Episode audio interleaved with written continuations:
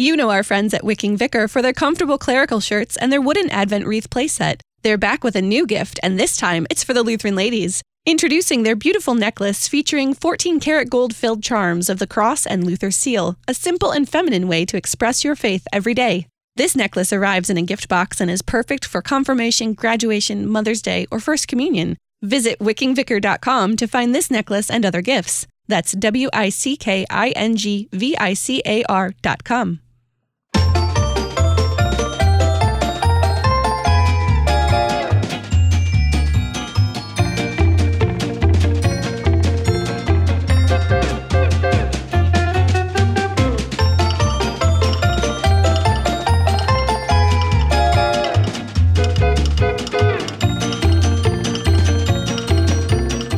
Listening to the Lutheran Ladies Lounge podcast. I'm Sarah. I'm Erin. I'm Bri. And I'm Rachel.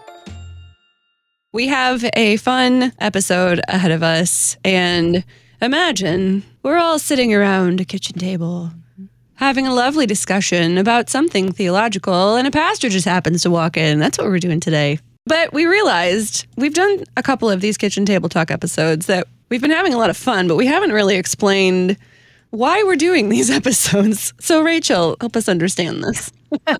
Well, totally on the spot, Sarah, because I did not prepare for this at all. But the Kitchen Table Talk series is for those questions that we feel are a little above our pay grade as theologians. Now, not that women do not make wonderful kitchen table theologians, but we acknowledge and cherish our pastors. And when we have the opportunity to have one sit down with us, well, let's just say we maybe keep a running list of things we want to talk to our beloved pastor in residence about mm. whenever he stops by. And so uh, some of these prompts on this list of possible questions come from conversations in our Facebook group that, you know, that not all of our Facebook conversations are in any way theological, but sometimes they are theological and sometimes they are kind of thorny theological questions.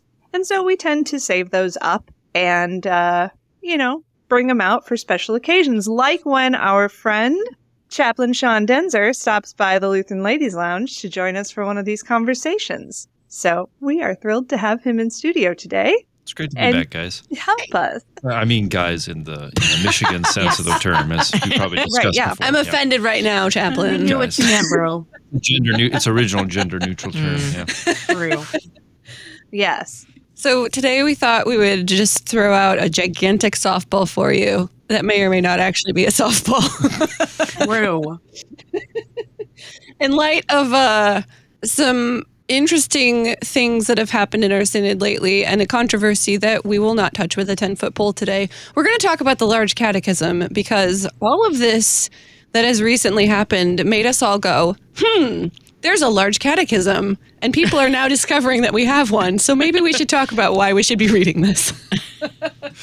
Well, it makes it, it always makes it easier to comment on when you haven't read it. So, mm. uh, but, but no, I, we know it. it There's a five foot pole, fifteen foot. Yeah, I think you're you're right that you know this is a. It's sort of for me. Just touching it with a three-foot pole, I guess.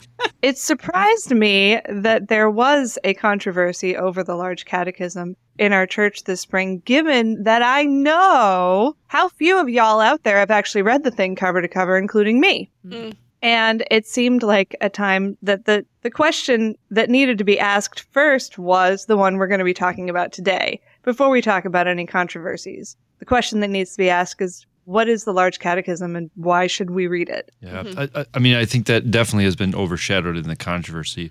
And also just like at the most surface level on this, it could be important, especially if you heard the story this way, like, you know, Lutherans make a new large catechism with all mm-hmm. sorts of problems within it, right? Mm-hmm. That doesn't sound good.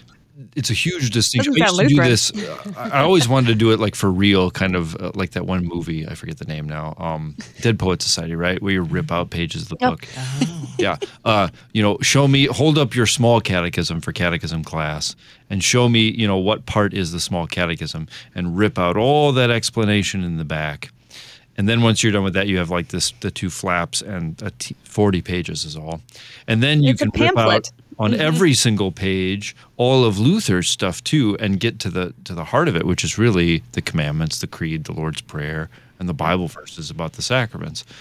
Uh, you know, that's that's what the catechism really is, is those six things. Uh, one pastor had put it this way to me once, I and I love it. It's it's a joke, of course, but we only believe six things. It's not hard.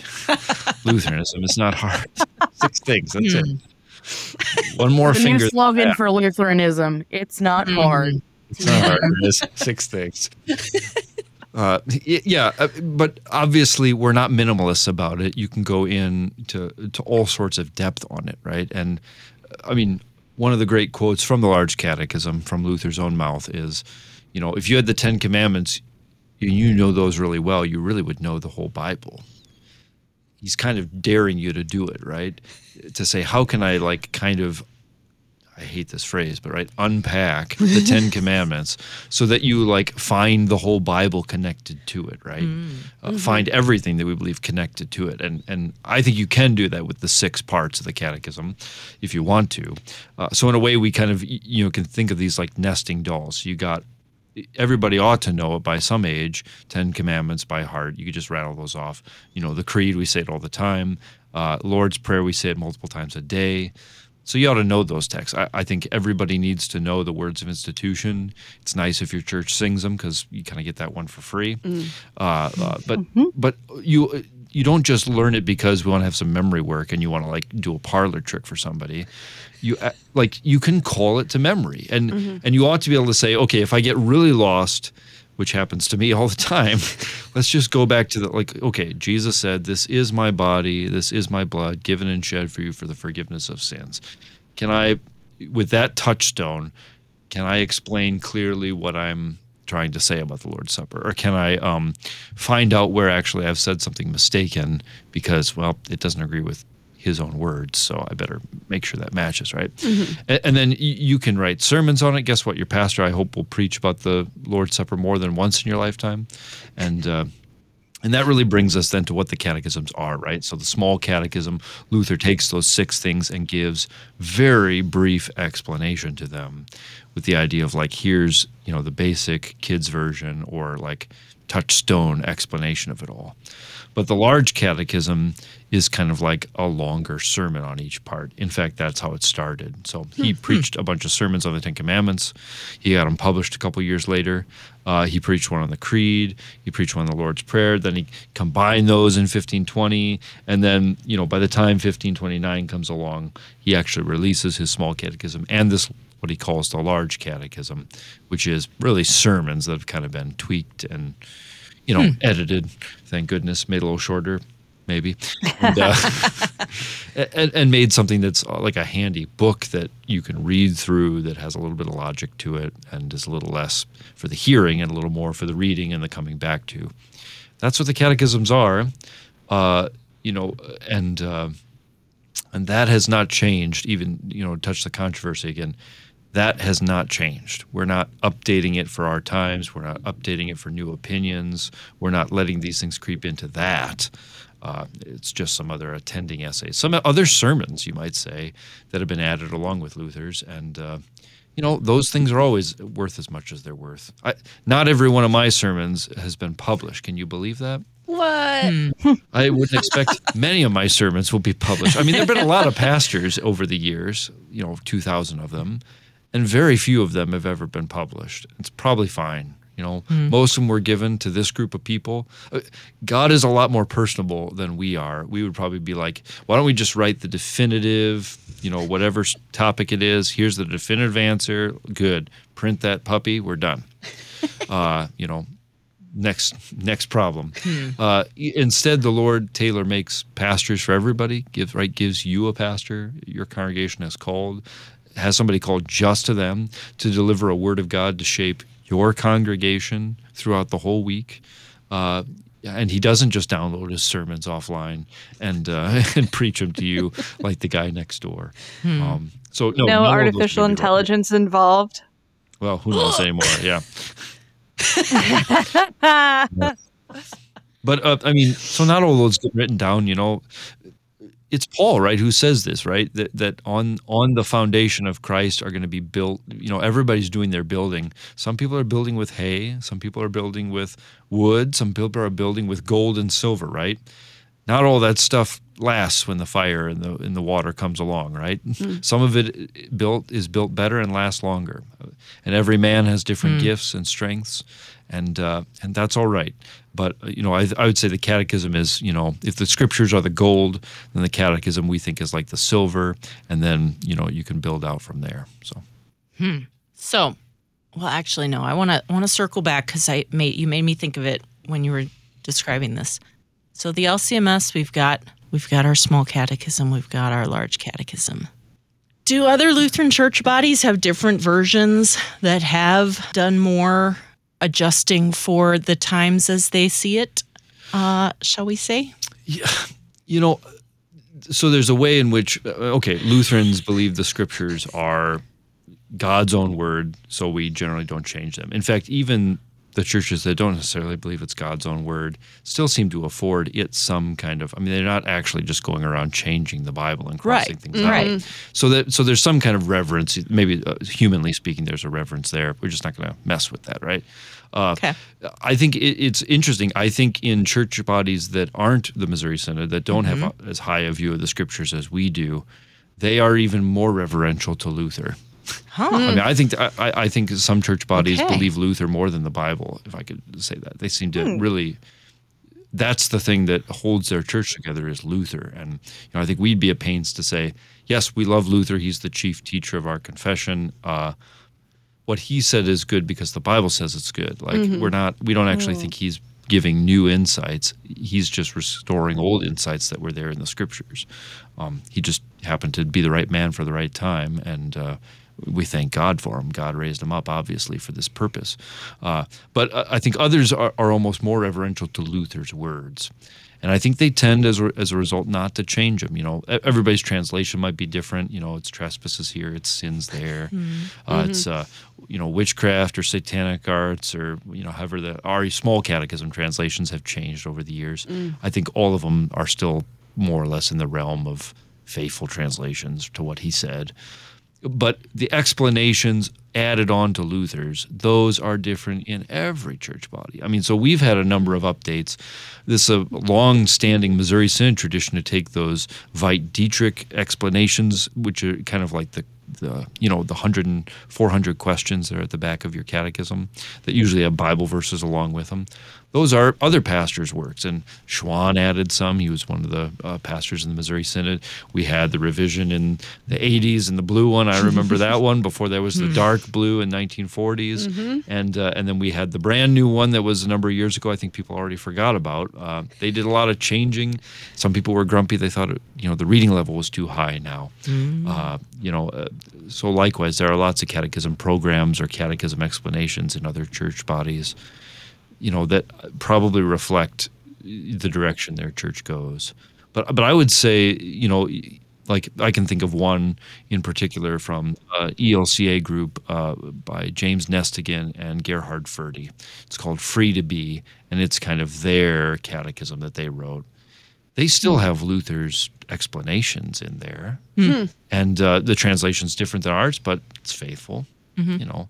But then in their explanations of things, it changes a little bit. Like, you know, mm. they say about atonement, well, don't worry about what the sacrifice means. Uh, uh, we don't want to ask too many questions here because we don't want to talk about it either. Uh, you know, so they're downplaying that. It's not an interest to them. Uh, for us, you know, we think. But they still have the phrase, purchased and won, not with gold or silver, but mm. with his holy precious blood. So, mm. like, they're, they're sidestepping the words that they still let stay there. I think that's... That's good, and if it, if if that's a hard sell, that's fine. Actually, that's that's what the Heidelberg Catechism has in it on the Lord's Supper, right? It's got all mm. these wonderful things like, uh, then why did Jesus say, if it's only a symbol of his body and blood, then why does Jesus say, this is my body? Answer, well, for good reason, Jesus said, this is my body, blah, blah, blah, you know. You know, and of course, the Heidelberg that, Catechism is not a Lutheran catechism. No, it is not. No, it is not.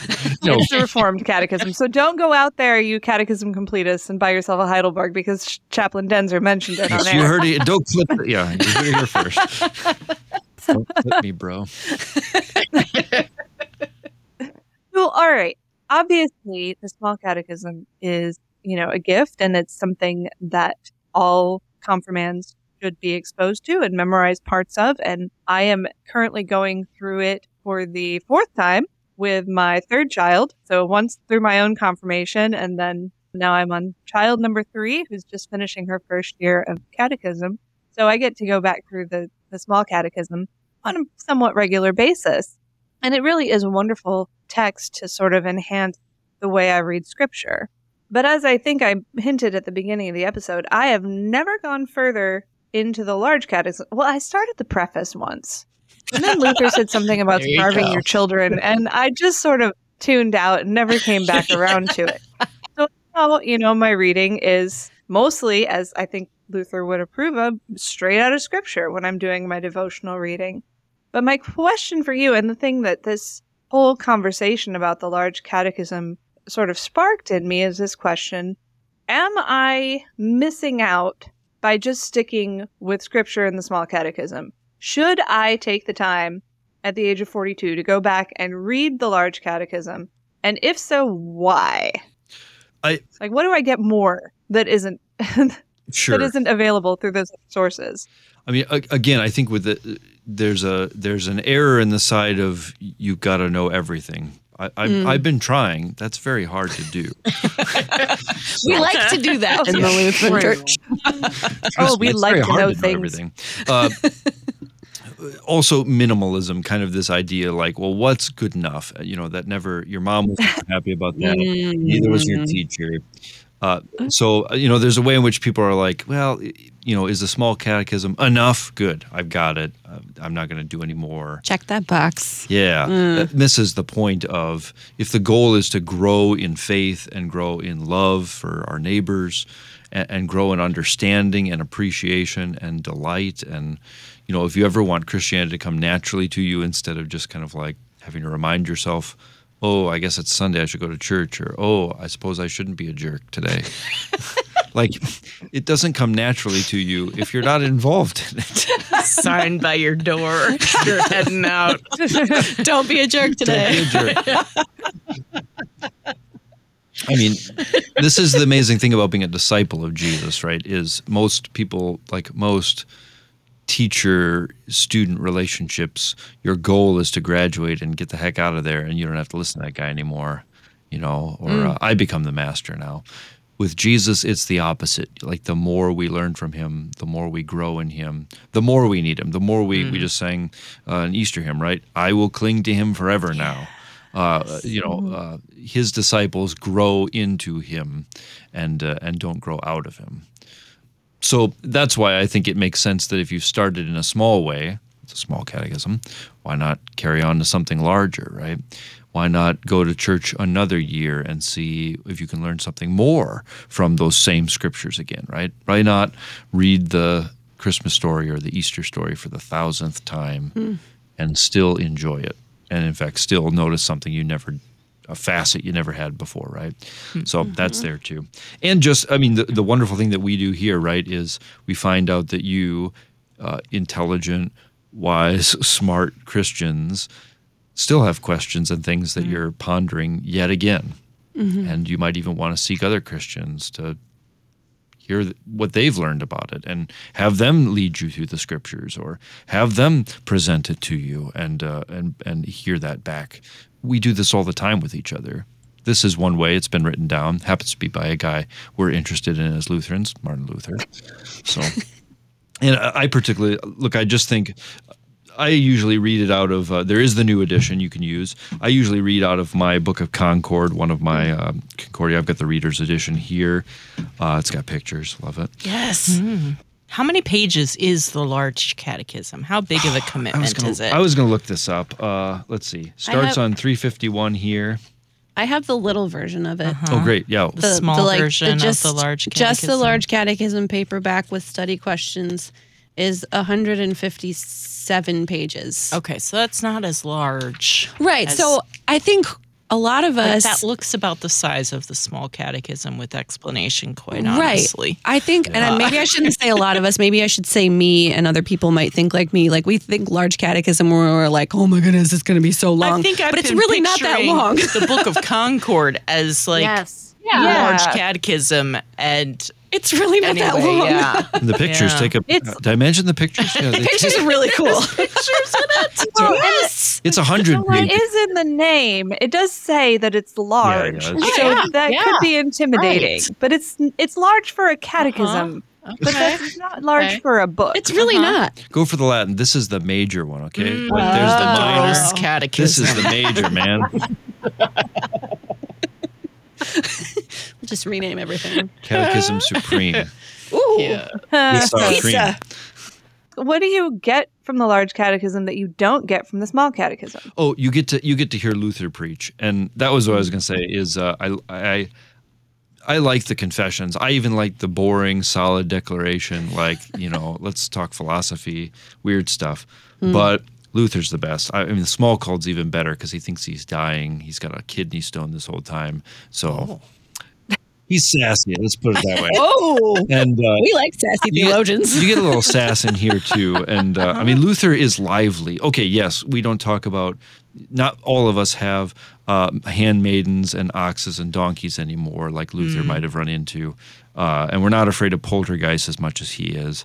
Uh, but at the same time – man, Luther is lively, and there's mm. a way in which, you know, when he talks about raising kids, when he talks about how you deal with merchants, uh, and certainly when he talks about the scriptures, it pops off the page. It talks to me quite well today, you know, mm. as long as I'm not offended to hear that there were people living in times without iPhones. uh, I, I find Luther to be very lively. Uh, yeah. And exciting, and certainly in the prefaces he is, because he's just mad. He's just ticked off at uh, how lazy the pastors are, not to mention the people, and uh, and so he takes it out on those pastors. I, I mean, I think that's helpful again to see is that the catechisms are written, yes, ultimately for teaching the common person, you might say, but in a way they're almost entirely addressed to the pastors because it's kind of like you guys are morons. If you can do nothing better, why don't you just sit there and read this? Mm-hmm. And mm-hmm. actually, I want to say that's that's kind of what I think the large – that's where I would like to see the Large Catechism have its place in our Lutheran life is as a father's reading, they call this. So uh, look, not every service has a pastor present. Like if you're doing matins at home, your pastor doesn't always pop into the kitchen table. And it's not as if you have a group of Christians that don't have a pastor present, they like can't have church or can't pray together or sing hymns. You know, but we don't all get up and preach our own sermons. Uh, mm. But there's a long tradition, especially in the monasteries. We don't have those anymore. But of reading somebody else's sermon. I mean, it was a good sermon. Maybe this is one that was good enough to write down. Let's read it again. Mm. And and the small cat or the Large Catechism is kind of that directly. I think it's since it's part of our confession, since it's it's it's building on what we already all know. In the Small Catechism, this is kind of the great place to start for, okay, I want to have like a reading outside the Bible, in addition to the Bible, complementary to the Bible, uh, that I could read with my friends, with my family.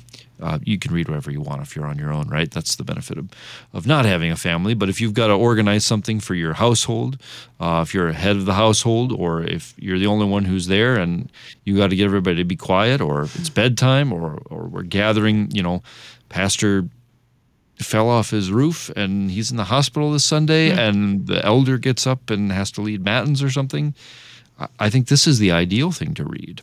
Uh, mm. And uh, and it, it leads you systematically through the six parts, the th- six things we believe, and uh, and it has some liveliness. It goes into some depth, but not too much depth, and and it mm. takes its time doing it. So so I think that's what really recommends it for that kind of, you know, place in your life. Mm-hmm. I think there's some quotes too that kind of roam around the internet or that we know of from Luther that actually come from the Large Catechism too. And I, I I don't remember when I did it, but I did a series for K F U O social media, I don't know, a few years ago from the Large Catechism. It's, mm. let me tell you, it is hard to pick a single like sentence quote from each of these parts because Luther just keeps going and going and it's like a whole paragraph. But I know one of them, the, um, what is this in? Sacrament of the Altar. talking about the devil. Now, what is the devil? Nothing other than what the scripture call him, a liar and a murderer. He is a liar to lead the heart astray from God's word and to blind it so that you cannot feel your distress or come to Christ. He is a murderer who cannot bear to see you live one single hour. If you could see how many knives, darts, and arrows are at every moment aimed at you, you would be glad to come to the sacrament as often as possible. But there is also no reason why we walk about so securely and carelessly, except that we neither think nor believe that we are in the flesh and in this wicked world or in the devil's kingdom. I didn't, like, before I found that in here, I didn't realize that quote was from the Large Catechism about all the knives and darts and things mm. pointed at you. Like, there's pictures. People have done illustrations of that, too. It's interesting. You can hear in that part of the Small Catechism that maybe Luther didn't write, right? The twenty questions, I call them. Mm. Oh. The Christian questions or answers. I love those. Which... It says these are written by Luther, and then there's a note in the in the hymnal at least, right? They might not have been written by Luther. Oh, that's sad. Burst my bubble, man. Everything you thought you learned was wrong. Yeah. Uh, uh, I don't know what's true anymore. I'm but, just kidding. I mean, it's exactly what he, right? He asks, like, he does that whole thing about grab your chest, see if you're mm-hmm. still uh, human, then yep. you know what the de- Bible says about your flesh. Mm-hmm. Uh, look, if you're still in this world, then look at what the Bible says about what the world will be after you and know that the devil's going to be attacking you. I mean, it's exactly what he says hmm. in a brief way, what he says in a longer way here, right? Mm-hmm. I mean, mm-hmm. uh, th- that's great. Why is Twitter not the greatest form of communication? Because sometimes you want to have three examples instead mm. of one, and I don't want to have to follow your thread or whatever, right?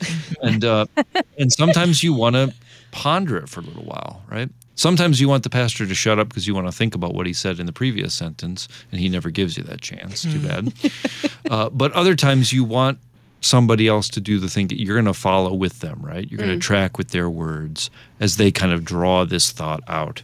I think that's that's what the Large Catechism is. Catechism is for the Small Catechism, right? It's, mm. of course, it's more words, it's more verbose, uh, but it's uh, it's meditating and thinking and, and talking out kind of the conclusions that can be drawn from the more pithy things like, uh, I believe that I cannot believe, mm. right? Mm-hmm. Mm-hmm. Well, and I, I think one benefit of having Luther do this, like you refer to it as sermons, but these are not sermons in the sense that we would think of them today, you know, where there's a heartwarming story and a little takeaway and, a, you know, a gospel, a bold gospel declaration. And but it, it's calculated to stir as many hearts as possible without offending anybody.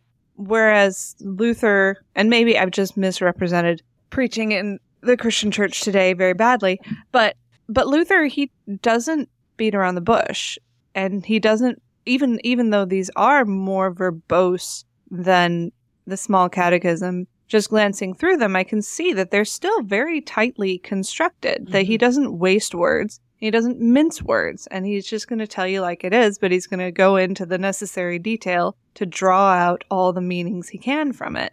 And so, you know, it is it's a Luther sermon, which is maybe different than a sermon like we might hear in some of our churches today.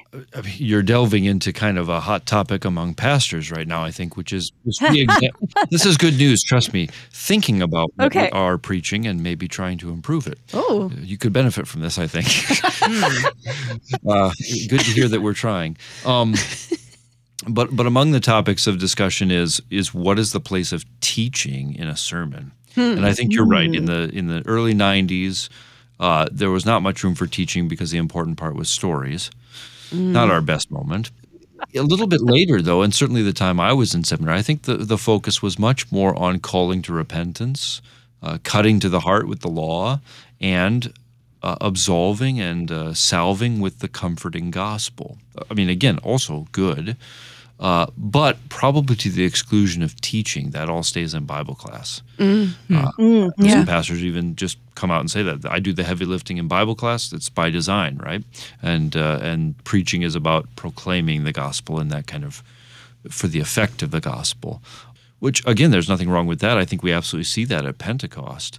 Uh, but a lot of the church's history is teaching this stuff, right? Explaining what it means and what would that look like for, as an example. And uh, and that's certainly the way sermons have often been in the Lutheran Church, just not in our kind of living memory. So I think our pastors are starting to realize, well, it is interesting that my sermon sounds nothing like Luther's preaching. Hmm. I wonder if that is wonder if I should reconsider that. So, hmm. so things may change. The hard part is that makes it longer, right? But uh, a service longer than an hour? What? Yeah. Sorry, that's a soapbox of mine. I mean, but moving on. You know, you guys would dare to entertain a pastor at your kitchen table, right? Shows that. Mm. It is great when that happens because we all betray. Actually, I really do want more than an hour. I want to. Mm. I want to delve a little mm-hmm. deeper. You know, mm-hmm. and yeah, uh, it, it's it's totally fine, and it's what pastors do to go one on one to everybody. But it would be great if we all got together in the same room and did that at the same time. Just be very efficient and. Oh, mm. that's preaching. Oh, like, you know, so eventually after we've ruined everything and blown it up and tried our new things, we come back to the old things. So, uh, uh. All right. So we, we want to talk about the actual text of this a little yeah. bit? Yeah. Sure. Yeah. I don't know what, if you have things you want to pull out, you can, but we'll start, I think, with the prefaces. There's two prefaces. He had one in twenty-nine when he first did it and then one in thirty. Uh, he has a long and a short yeah, one. Yeah, walk us through this, because I think I already admitted I've not read the thing. Yeah, so I want to know. Uh, I'm trying to remember which one's more sassy. They're both pretty sassy. Yeah, I think the first one, he's calling everybody pigs and dogs and all this, right? Um, dealing with this trouble of it seems like, okay, we had the Reformation, right? We we saved the day, everything's good, the gospel's reigning again, right? Mm. But people seem to interpret it as, great, we don't have to go to church anymore. Like, oh no, that was the wrong lesson. Great, we're uh, Jesus forgives our sins. We don't have to be afraid of going to hell, so we could do whatever we want. Uh, and no. So Luther, you know, Luther's trying to address that part partially in here, but also, you know, that that means the pastors have to teach something. That means they have to explain the teaching uh, much more clearer.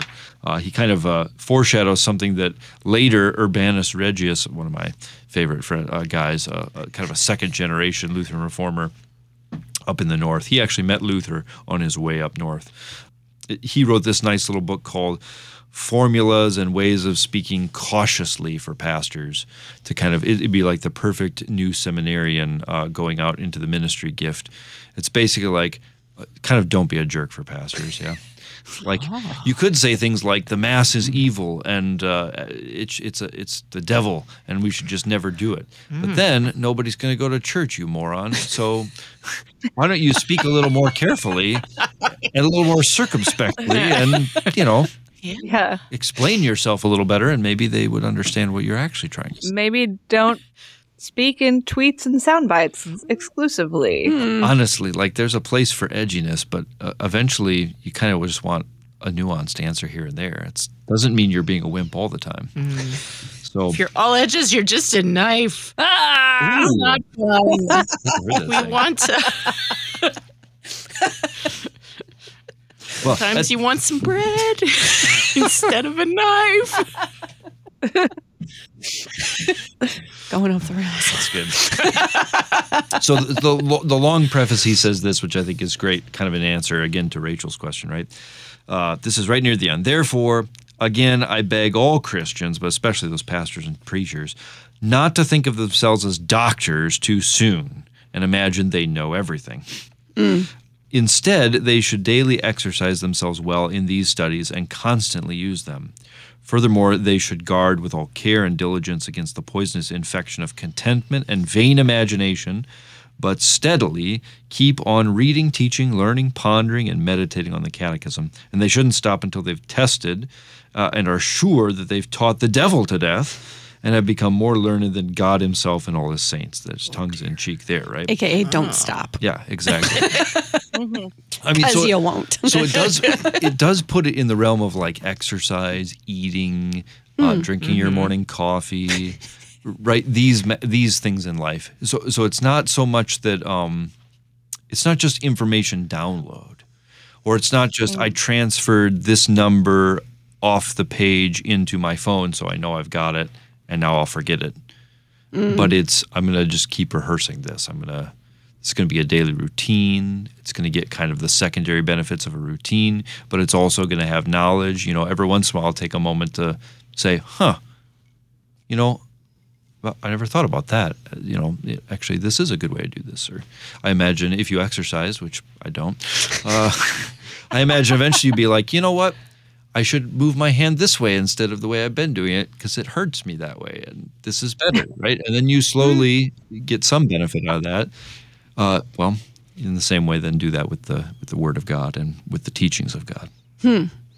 That's an interesting thing because uh, especially now with like the internet, there's a lot of stuff that I just don't know. Somebody asks a question and I'm like, I'm just going to look it up. So like mm-hmm. I know where to find a mm-hmm. lot of information, so I don't actually have to commit things to memory or like make sure that I know stuff by heart. But theology, like this is different. Like this is something you actually do want to know and be able to access in your brain and not on a phone somewhere. Is that true? I, like, is, are you right? Am I right?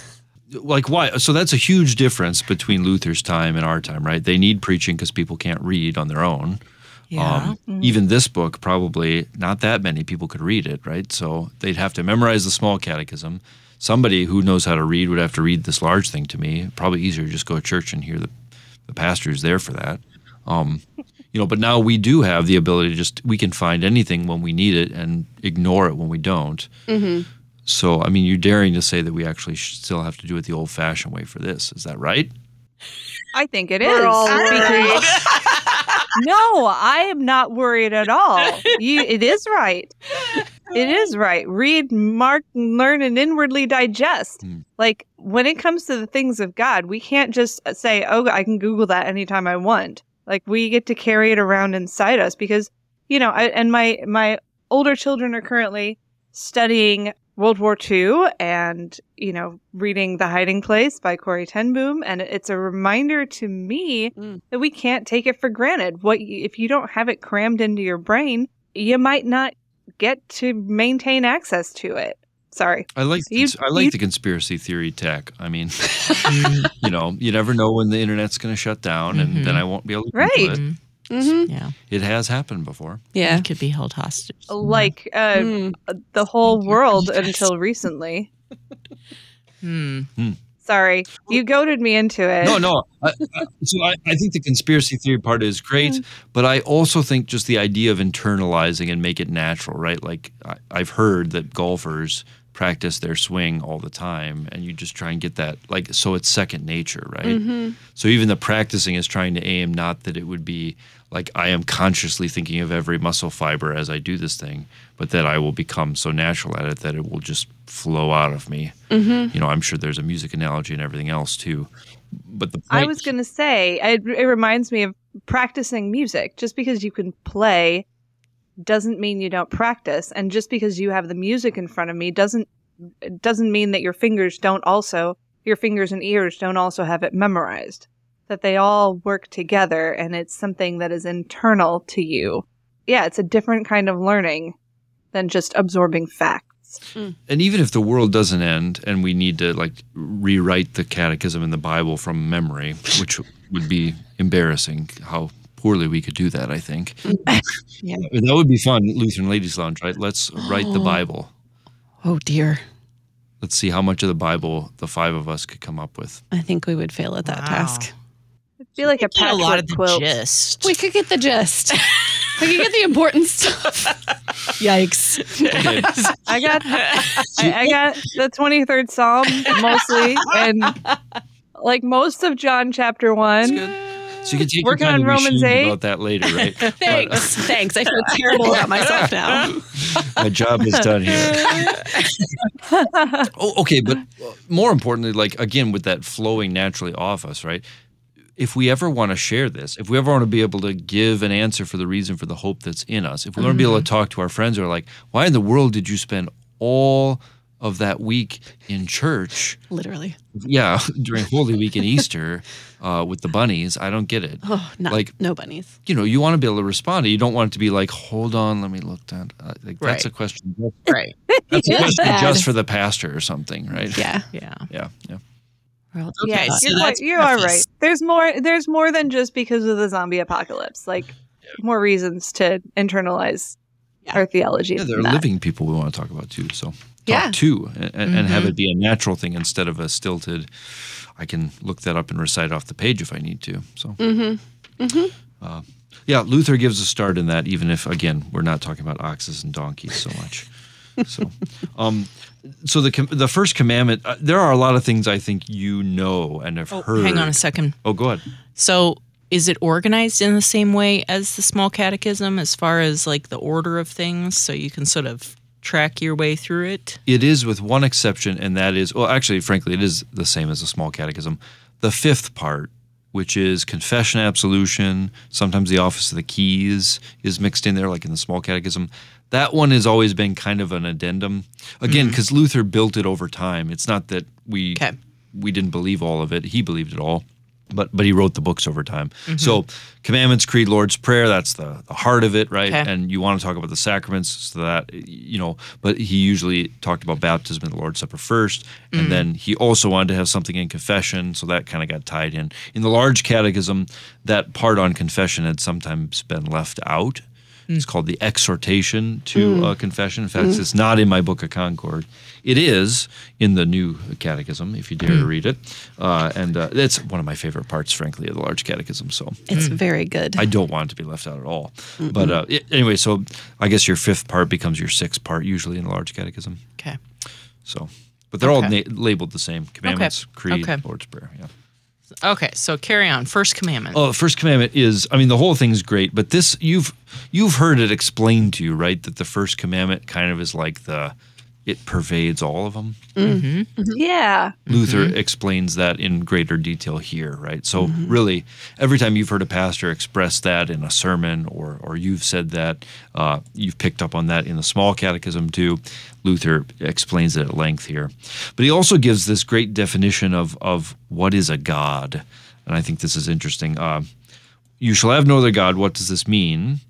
It means you shall have me alone as your god. What is the meaning of this, and how is it to be understood? What does it mean to have a god, or what is a god? Answer: a god means that from which we are to expect all good, and in which we are to take refuge in all distress. To have a god is nothing other than trusting and believing him with your heart. And then he says this kind of interesting phrase, uh, I've often said that the confidence and faith of the heart alone make God, or make both God and an idol. Same difference. So so this idea that a god is more than just uh, a deity in the strict sense of the word, like with a name, mm. Anubis, Ra, uh, Allah, uh, the Holy Trinity, right? But it is, we turn everything into gods, or we construct mm-hmm. idols out of all sorts of stuff, not just literally carving statues of wood and stone and giving them some cool name, mm-hmm. but also, you know, we turn these things into the sources of our life. We, in, in the same way that the Bible describes in a very silly and mocking way how the guy cuts down a tree, half of it he throws in the fire to, you know, warm his house, and the other half he carves into an idol and bows down to it, which is really silly. It's just as silly when we, you know, fret and uh, and crimp and save and, and really bow down to and worship money, right? Mm. I mean, there are hymns about mm. that in the secular world that are pretty good hymns uh, about how we bow down toward our money and we worship it, and uh, it controls us. They've gotten this commandment just fine, at least in that, as regards that, right? At least mm. the condemning part of it, not knowing who the real God is. Yeah, I do. I do appreciate that, because, you know, with all the commandments, there's the easy version and there's the hard version. Yeah, Matthew As five, you've I, heard it said, do not murder. Right. I tell you. The easy version is, you shall have no other gods. Well, I've done that. I've never once gotten myself an idol and in any way offered incense or bull's blood or anything to it. So I'm good. I've Done. kept this commandment my whole life. You know, fifth commandment, you shall not kill. I have never actually literally stabbed someone in the heart. So I'm good, right? Let me into heaven right now. And yet Luther does a wonderful job in the Small Catechism, and I imagine just as good a job in the Large Catechism of, of doing just as Jesus says in Matthew five. Yeah, you've heard it said, but I say to you, you have not considered the full meaning of this commandment if you think you have kept it. Mm. My, my husband likes to point out, when he's talking about fear, love, and trust in God above all things, explanation to the first commandment in the Small Catechism. If you're afraid of anything more than you're afraid of God, you've broken the first commandment. Yes. Oh, shoot. I'm an anxious person. That's not comforting, but there you go. Yeah, mm-hmm. Luther elaborates a lot on that fear. So, mm-hmm. I don't want to do all I knew Ken got it from somewhere. Yeah. I don't want to do all the commandments. I mean, I think it's a big chunk of it, just like it is in our catechism instruction. And and the funny thing is, I think ten years ago I would have said we need to just lighten up on the commandments. We end up doing those really hard, and we run out of time to do the rest of the catechism before confirmation. Oh, yeah. You know, like I, the I American still, Revolution and Civil War. Yes, exactly. Colonial era. Oh, my goodness. By the time we get to Eisenhower, it's like, oh, well, it's June. We'll touch on that some other time. I know everything about colonial America, but like nothing after about, I don't know, eighteen fifty.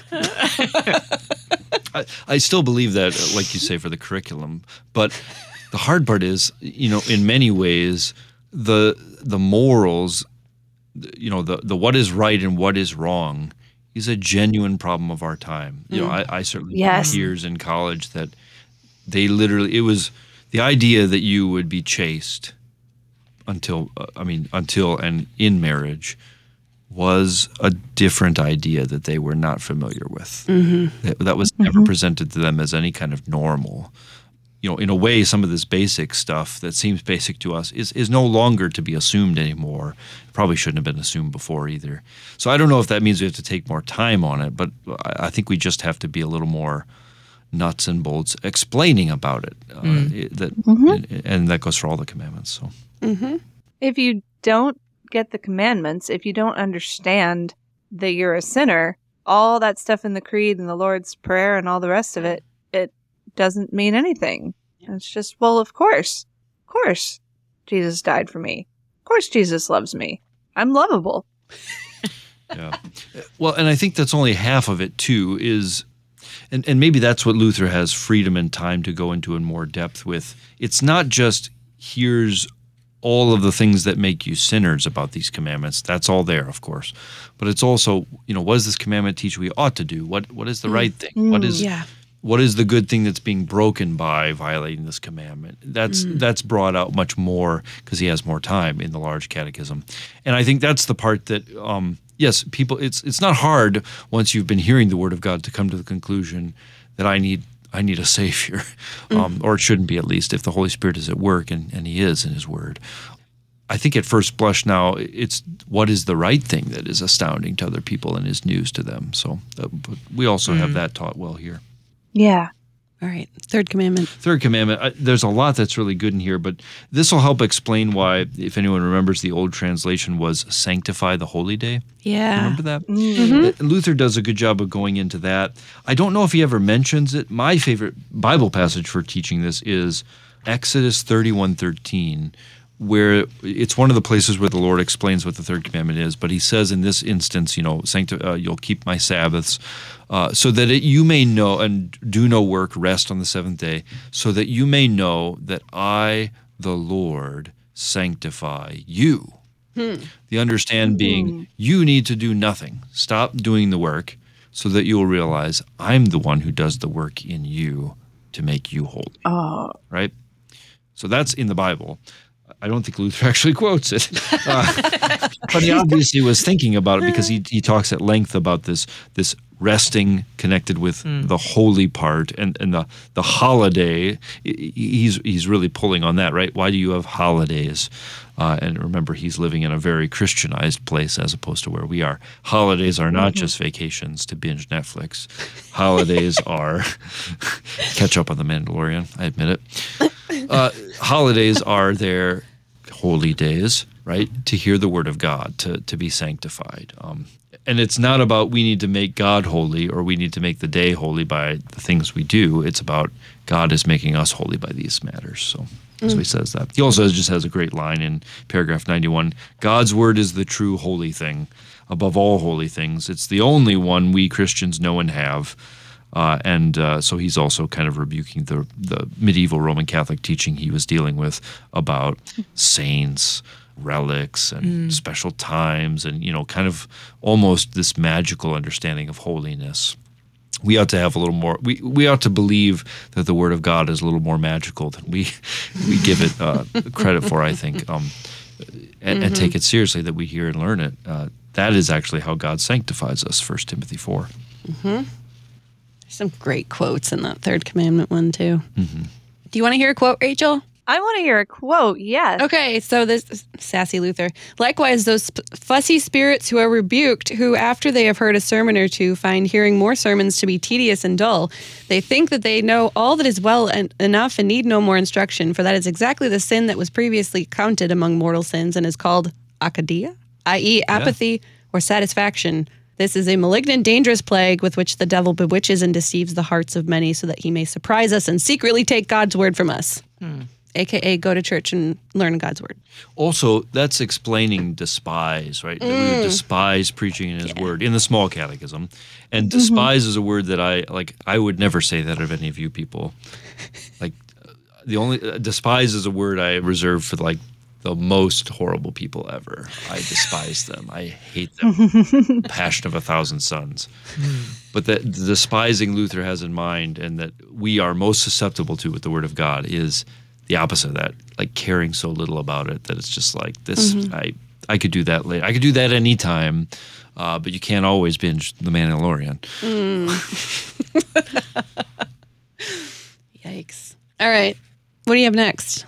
I, I just love the way he makes the transition. I think Rachel will especially like this, right? From the Ten Commandments into the Creed. And he says, now for something completely different, right?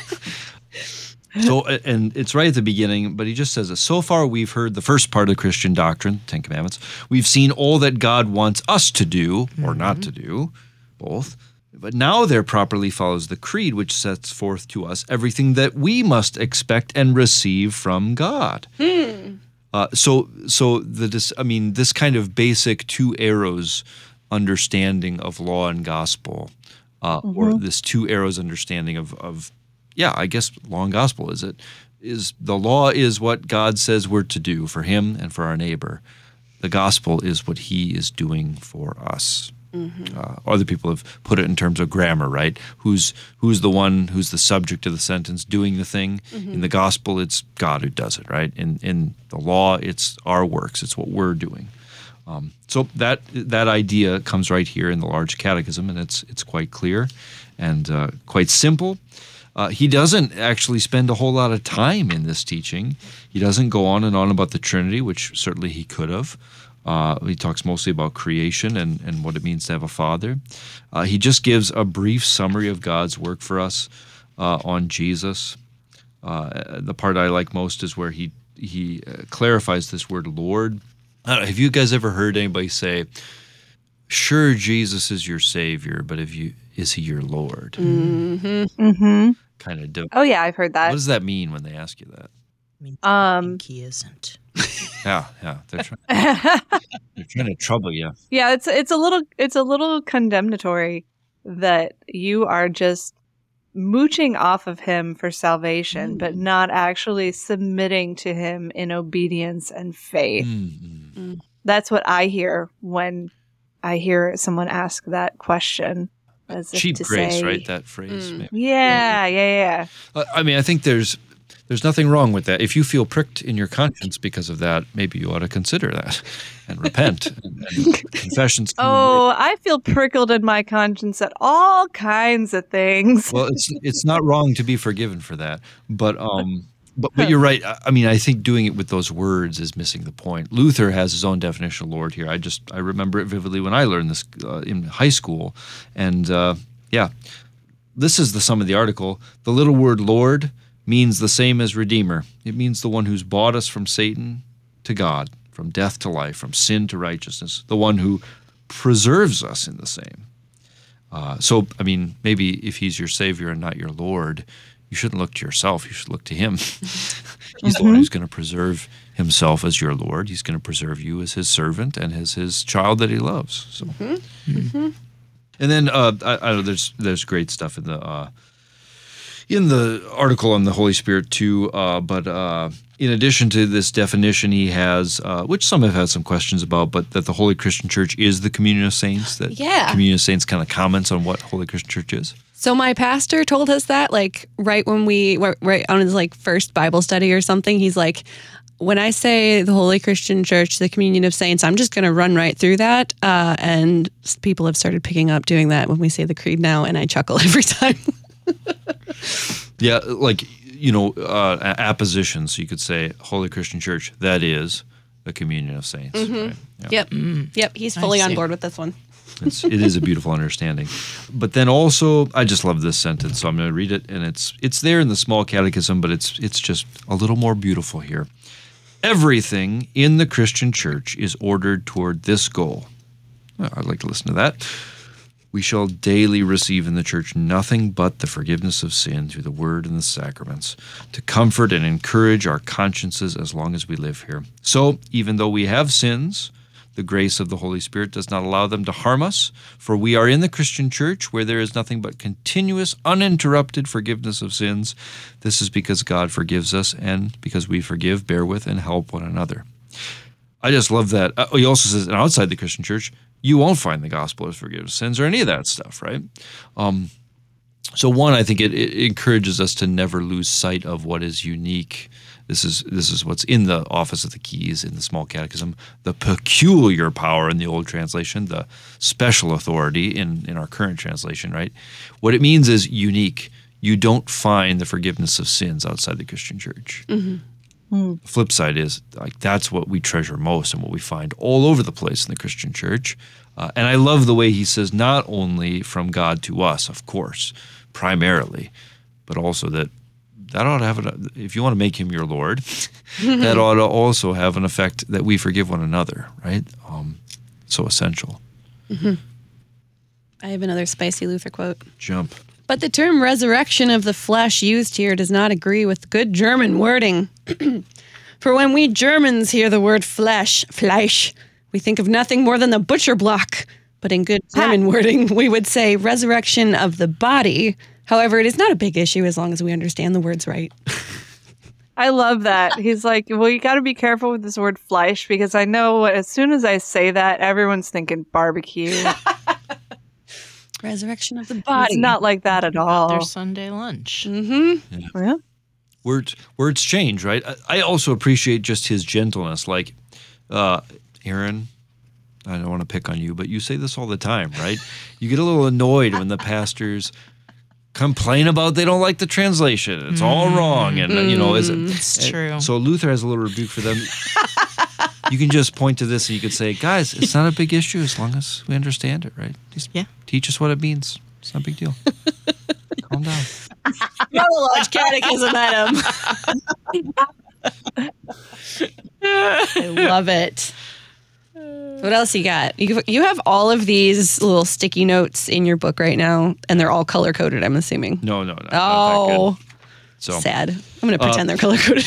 Baptism's great. By the way, if you uh, uh, hopefully you've talked a lot about infant baptism, but that is a question that Lutherans in particular seem to have to. We have to be the ones who stand up yes. in defense of infant baptism. Yeah, where are our Catholic Often. friends? Come on. Yeah. Uh, but uh, Luther has a whole big discussion of it and an explanation of it, so this is probably the best place to to find that. I, you know, I hope that you can explain from the words that we have in the Small Catechism why it makes sense to baptize babies, but Luther takes the time to kind of defend that very point. So mm-hmm. just just read that. Uh, uh, you'll enjoy it. I also like that he draws on an old uh, conversation, if you have the full medieval background to this, which you might not, uh, you know, they talk about kind of like the idea that baptism is the ship of salvation. We still have this in one mm-hmm. of our prayers, like the ark of salvation mm-hmm. yeah, at baptism. Right. Mm-hmm. Uh, and think about the Easter Vigil not too mm. long ago, right? Uh, you might have heard so about good. that.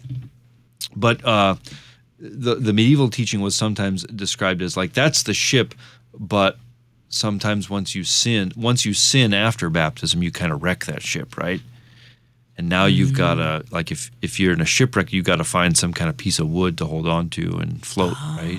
Okay. So you got to find something else. Well, the other planks are, I mean, this is why you have to keep collecting all seven throughout the rest of your life. All the oh yes, Catholic Church. Those oh, to kind of grab, sacraments. Grab as many planks as you can to. So you're building to be a, saved. a life raft. I guess build your own. yeah. That's depressing. Yes. Hmm. Luther says it this way, and, and I think this explains why, at least in the first version, he didn't include that confession part, because Luther really always saw it as just like continuing to return to baptism. Mm. So he says, uh, we don't want to fall into that opinion we were stuck in for a long time, imagining that our baptism is something past, which we can no longer use after we've fallen again to sin. The reason for this is that baptism is regarded as only based on the outward act once performed and then completed. And that arose from the fact that Saint Jerome said that repentance is the second plank by which we have to swim forward and cross over the water after the ship has been broken apart. By this teaching, baptism has been abolished so that it no longer has any use to us. That's not right. The ship of baptism never breaks, because as we said, it's God's ordinance and not our work. Mm-hmm. Uh, First Peter, he quotes. Uh, but it, uh, it does happen, indeed, that we slip and fall out of the ship.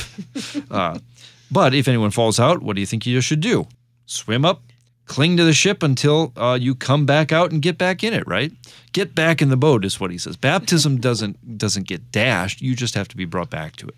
And and essentially, that's our understanding of repentance. It's, you know, in its particular, it's the reason that we have forgiveness of sins spoken all the time. The reason for confession, absolution, considered narrowly or generally, is is just to return to baptism. Jump right back onto the ship, right?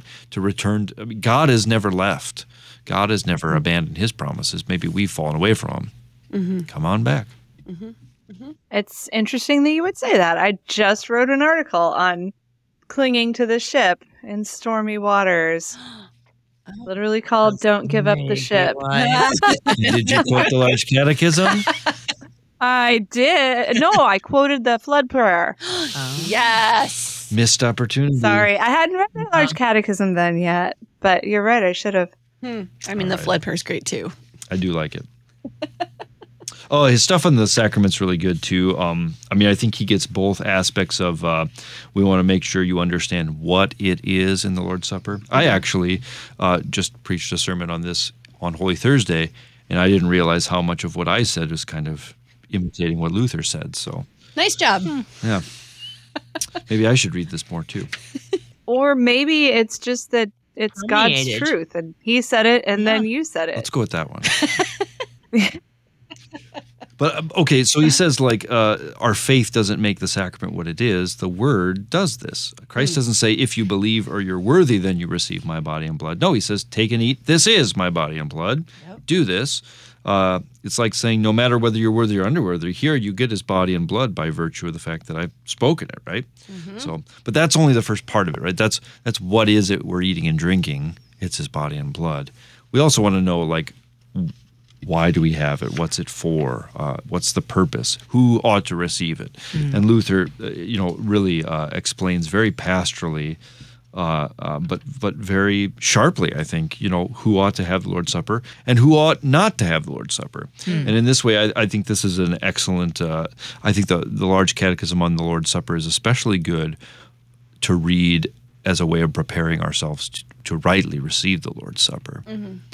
That's really helpful that he did that, because I know a lot of individuals and churches really struggle with that question, who ought and who ought not. Yeah, he doesn't talk now so I'm... much about maybe the – so there are kind of two aspects of closed communion. Mm-hmm. That should probably be okay. One of these, shouldn't it? Yeah. Let's oh. just jump in someday. Hey, wow. All right. Closed communion. So he doesn't talk so much about the one that I think a lot of people are hung up on, which is that people of differing confessions, including different Christian confessions – Uh, don't shouldn't eat the Lord's Supper together. Uh, but he does talk a lot about why it isn't just no harm, no foul, you all belly up to the bar if you feel like it. Hmm. Uh, that, in fact, even somebody who is a member in good standing of your congregation uh, might not be in good standing hmm. for the Lord's Supper. I mean, that that's actually at the heart of what we mean hmm. by good standing is not like uh, I paid my dues or something hmm. or, uh, or the pastor knows my name. It's about, you know, do you believe this is for the forgiveness of sins? What must mm-hmm. that mean about you then? Mm-hmm. Do you understand that? Are, are you coming for the right reasons? Do you are you coming understanding this is the body of Christ? You know, that's why it takes such time to explain that. So, mm. so yeah, I think it's it's very good for. I'm going to assume you're a member of your own church, uh, uh, and you know what mm. confession and what altar you're attending, but. Still, for our consciences, right? For examining our conscience, uh, this is a, a great way to do it. So, mm-hmm. I love this quote. I've I've had conversations with people about like what if I don't feel worthy of going mm-hmm. to receive the sacrament? Like, that comes up a lot. I love this. Such people must learn that it is the highest art to know that our sacrament does not depend upon our worthiness. We are not baptized because we are worthy and holy, nor do we go to confession because we are pure and without sin. On the contrary, we go because we are poor, miserable people. We go exactly because we are unworthy. This is true unless we are talking about someone who desires no grace and absolution nor intends to change. Can we, can we get our twenty-foot pole again? Sure, twenty-foot pole. So I saw a tweet uh, oh, no. of one of the annotated arguments, mm. uh, quoting another pastor. I'll leave him nameless, but you can get the book if you want and find out, uh, who had a statement where he said, the only people, basically, it's not the worthy that go to the sacrament, it's it's those who are unworthy who are truly worthy for the sacrament. Okay? I've said this as well. Okay. Absolutely paraphrasing and commenting on this sentence from Luther that you've quoted, right? Uh-huh. And the point is not, the, the point of Luther, especially if you have the large, the whole thing, so you can see the context instead of just the isolation, mm-hmm. is not talking about, you know, you should, the, the more sinful you are, the better you'll appreciate, you know, the gospel or something. Right. Wrong lesson. Yeah, you should, uh, I mean, Paul talks, he actually says this little thing, should we sin more so that grace will abound? Heck no at all. By no means. Mm-hmm. Mega noito. All my kids know that phrase. Heck no at all. So, yeah, I think what Luther says is very clear, right? It's it, it's not the knowledge and pleasure of your sins. No. It's the knowledge and grief and terror and, and mm-hmm. I want to be, I, I'm sick and tired of these things. I, I want to. I want to escape them. And that also drives people to, to stay away from the sacrament. It drives people to stay away from God, from church, mm-hmm. from, from their yeah. friends. Have you, mm-hmm. Yeah. You've noticed that too? Like, I've talked to people who have said, oh, I can't go back to church right now because I'm dealing with all this messy stuff in my life. Once I get it all sorted out, then I can go back to church. And I just, that's what the makes church my heart for. Sad. Yeah, I mean, they're right and they're wrong. I, you know, It's not a good idea, it says this all over the place in the scriptures, it's not a good idea for a sinner to go up to a holy God. That doesn't end right. well. Yeah. Um, that's, I mean, there's a reason there's a tabernacle in the Old Testament. There's a reason the Son of God has to die uh, under the wrath of God, right? Mm. But, uh, I mean, you said, someone said before about fearing God, right? That he's the one mm-hmm. we should be afraid of. Mm-hmm. Uh, and yet he's the one who's always telling us himself, do not be afraid, right? Mm-hmm. I mean, so the one who we ought to fear above all else is the one who then says, "You're, you know, fear not. I have redeemed you. I've called you by name. You're mine, uh, and therefore we have no fear of anybody," right? I mean, uh, right. So, so they're right to say, you know, there's no way I can approach God. That's right. Except, well, almost right.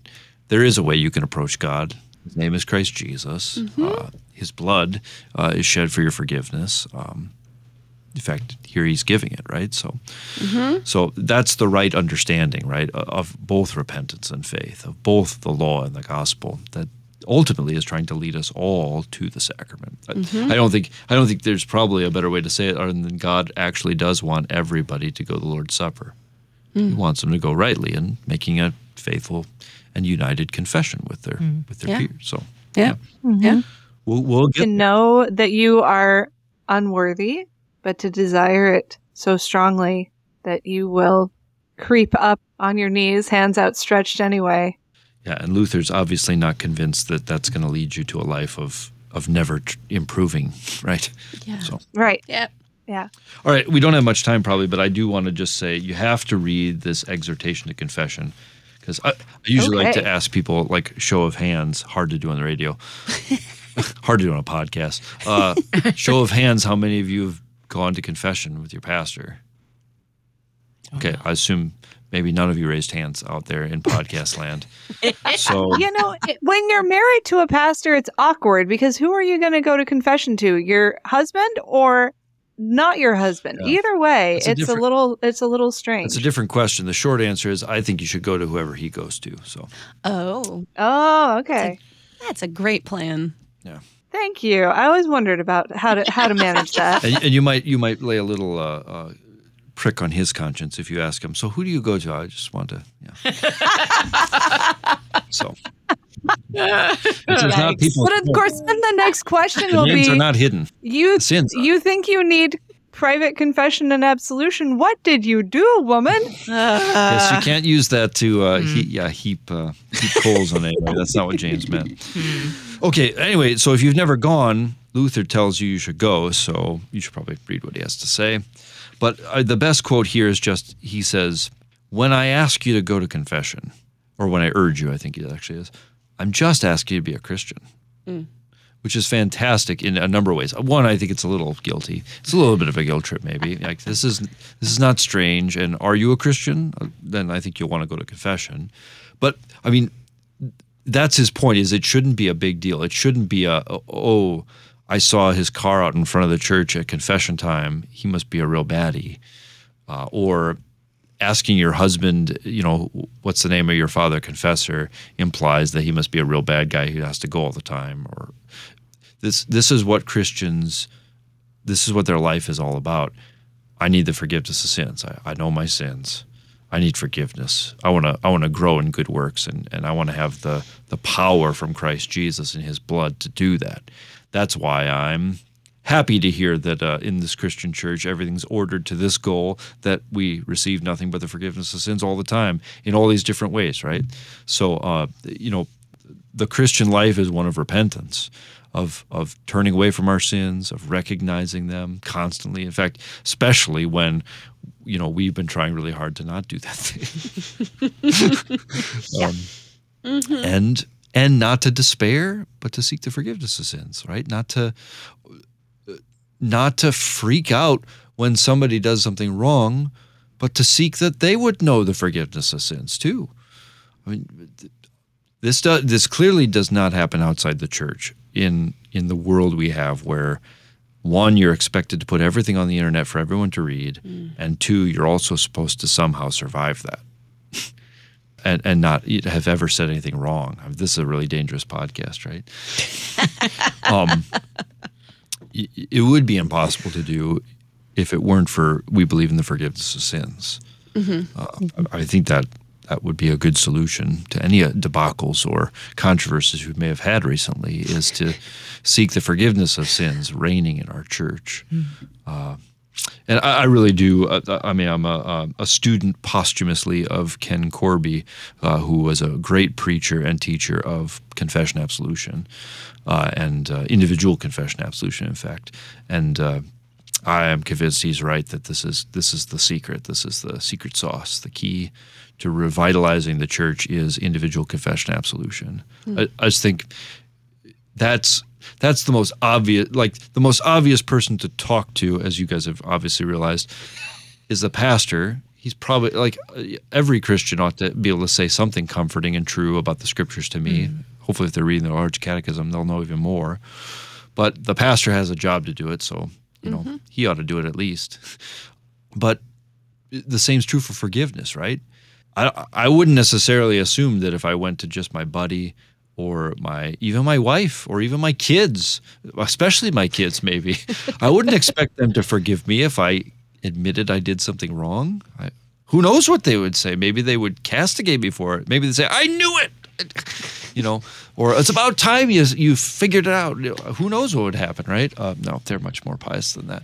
But um, if I go to the pastor, I expect to hear the truth, right? And uh, and the great thing is we have even we have it on record that Jesus made his his apostles, like he said, this is what you have to do because I rose from the dead, right? Everyone's sins you forgive, they're forgiven, right? Mm. Um, so it's got to go that way. So that's that's the obvious starting place that the devil is hid from us. That that we should just be able to go to the guy who's there, who's sent to us to preach the gospel, and he would tell us, "Oh, oh, that sin, yeah, that sin that you committed is forgiven.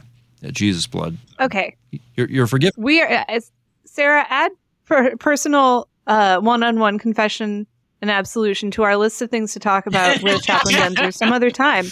Because my first question is, my pastor is already badly overworked. Do you mean he wants to see me and all my family members and every other member of our church one-on-one for confession and absolution, knowing that he would never sleep if that were the case? I, I dare you. It hasn't, hap- it hasn't happened lately. It hasn't happened to any pastor lately that he was so busy with confession that he missed anything.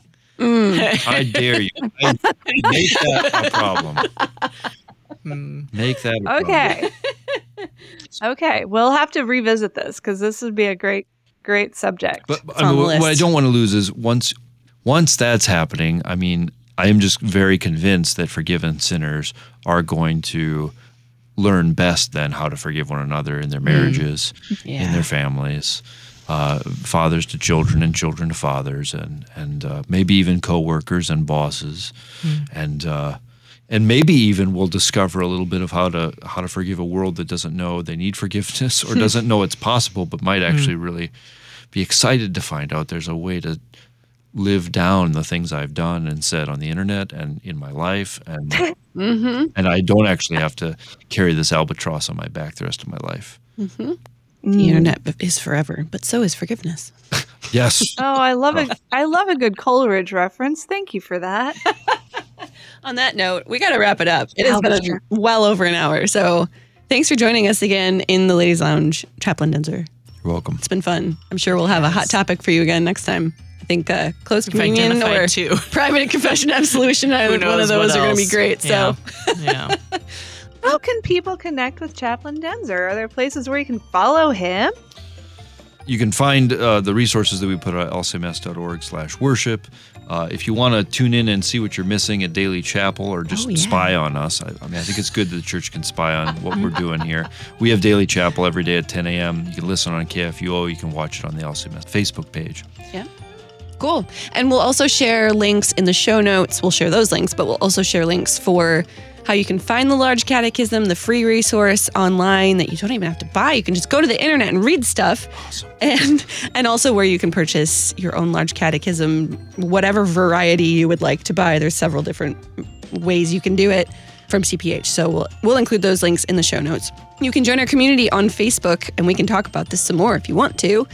Lutheran Ladies Lounge on Facebook, or you can follow us on Instagram at Lutheran Ladies Lounge. And if you tag us, we'll share your content into our stories as well. You can find all of our podcasts at K F U O dot org slash Lutheran Ladies Lounge, or on your favorite podcasting app, or on the K F U O radio app.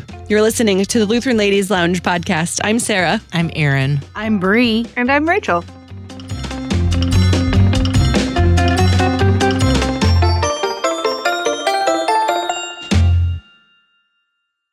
K F U O Radio and the Lutheran Ladies Lounge podcast are underwritten in part by Wicking Vicar. Visit them online at wicking vicar dot com. Views and opinions expressed on the Lutheran Ladies Lounge podcast may not represent the official position of the management or ownership of K F U O Radio, the Lutheran Church-Missouri Synod. The Lutheran Ladies Lounge is produced by K F U O Radio and available at K F U O dot org or wherever you get your podcasts. Don't forget to hit that subscribe button and leave a review for us, too. If you love the Lutheran Ladies Lounge podcast, consider financially supporting our producer, K F U O Radio, so we can keep doing what we do. Find out how at K F U O dot org slash give.